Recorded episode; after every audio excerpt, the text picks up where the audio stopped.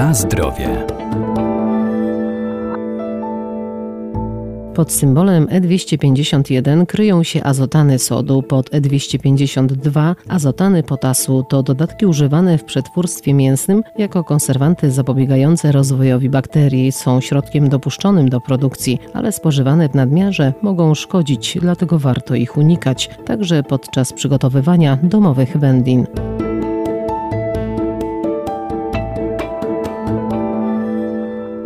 Wśród dodatków do żywności w grupie z numeracją od E dwieście do E dwieście dziewięćdziesiąt dziewięć znajdują się konserwanty, substancje dopuszczone do użytku i określane jako nieszkodliwe. Azotany i azotyny służą między innymi do peklowania mięs, bo zapobiegają tworzeniu się jadu kiełbasianego. Mogą jednak powodować wytwarzanie związków rakotwórczych. Znajdziemy je także w tzw. peklosoli. Sól peklującą, która zawiera oczywiście w nazwie sól, ale ta sól zawiera również inne substancje. Chodzi o związki azotu, azotyn potasu, sodu i azotany potasu i sodu, zależnie od produktu, ale zasadniczo są to numery, które każdy łatwo zidentyfikuje na etykiecie. Doktor habilitowany Dariusz Stasiak, profesor uczelni Wydział Nauk o Żywności i Biotechnologii Uniwersytetu Przyrodniczego w Lublinie. Literka E i za nią odpowiednio dwieście czterdzieści dziewięć, dwieście pięćdziesiąt, dwieście pięćdziesiąt jeden i dwieście pięćdziesiąt dwa. Jeśli takie symbole występują, oznacza to, że produkt był peklowany. I teraz pytanie, czy w domu też chcemy peklować?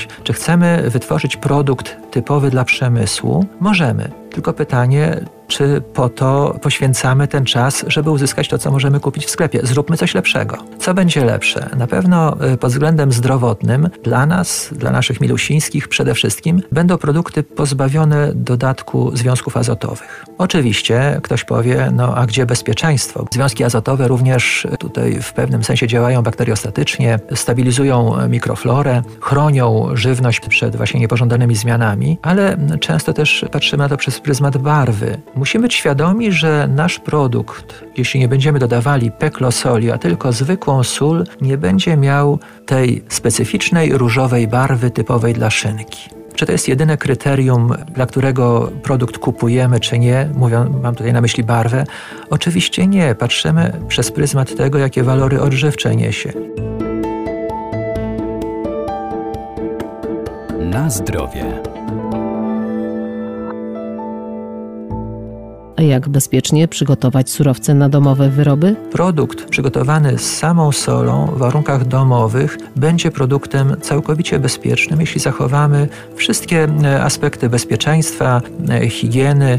Sam produkt zostanie wykonany z zachowaniem parametrów wymaganych, ale również surowiec będzie odpowiednio czysty. Nie ma żadnych przeciwwskazań, żeby stosować samą sól. A niestety związki azotu, których nasze organizmy przyjmują w bardzo dużych dawkach i źródłem związków azotowych, azotanów nie są tylko produkty mięsne, bo czasami słyszę takie opinie. Przede wszystkim woda, warzywa, nowalijki. W tych produktach spożywamy znacznie więcej związków azotu niż przyjmujemy z produktami mięsnymi. Ale żeby zredukować ten poziom do jeszcze niższego poziomu, do niższej wartości, unikajmy substancji azotowych w produktach mięsnych. Biorąc pod uwagę to, że no, produkt musi mieć odpowiednią smakowitość, rodzi się pytanie, ile dodać tej soli, jak tą sól dodawać, czy tylko sól, czy jeszcze inne produkty. Żeby przygotować mięso do szynkowaru, no zwykle trzeba to mięso poddać maceracji.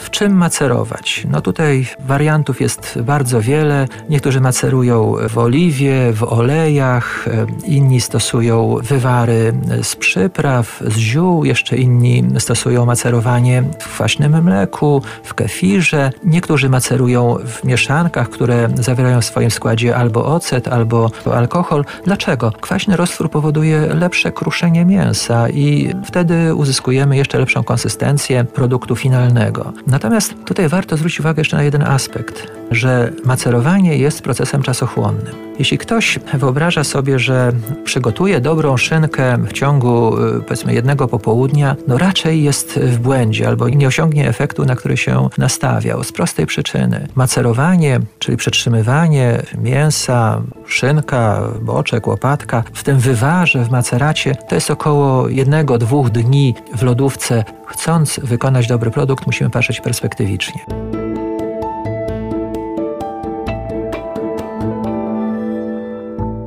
Do marynaty mięsa można użyć m.in. oliwy, miodu czy soku z cytryny oraz przypraw jak imbir, liście laurowe, ziele angielskie, pieprz czy czosnek. Na zdrowie.